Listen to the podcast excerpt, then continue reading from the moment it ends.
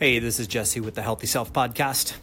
I was thinking today about people with their calendars because uh, a long time ago, uh, something came to my brain that tasks and time frames are where I should be focusing my energies into the classroom.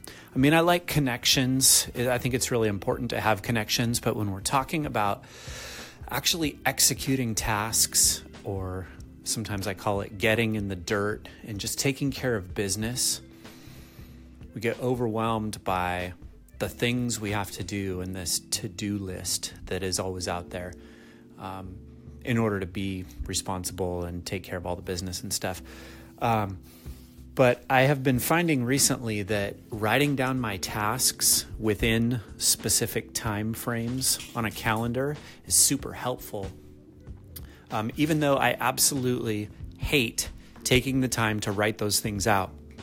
And then every once in a while, the page looks so overwhelming that um, it makes me not want to do anything. So I'm just wondering out there if you uh, have any thoughts on this about writing things down within specific times and is that helpful or not helpful?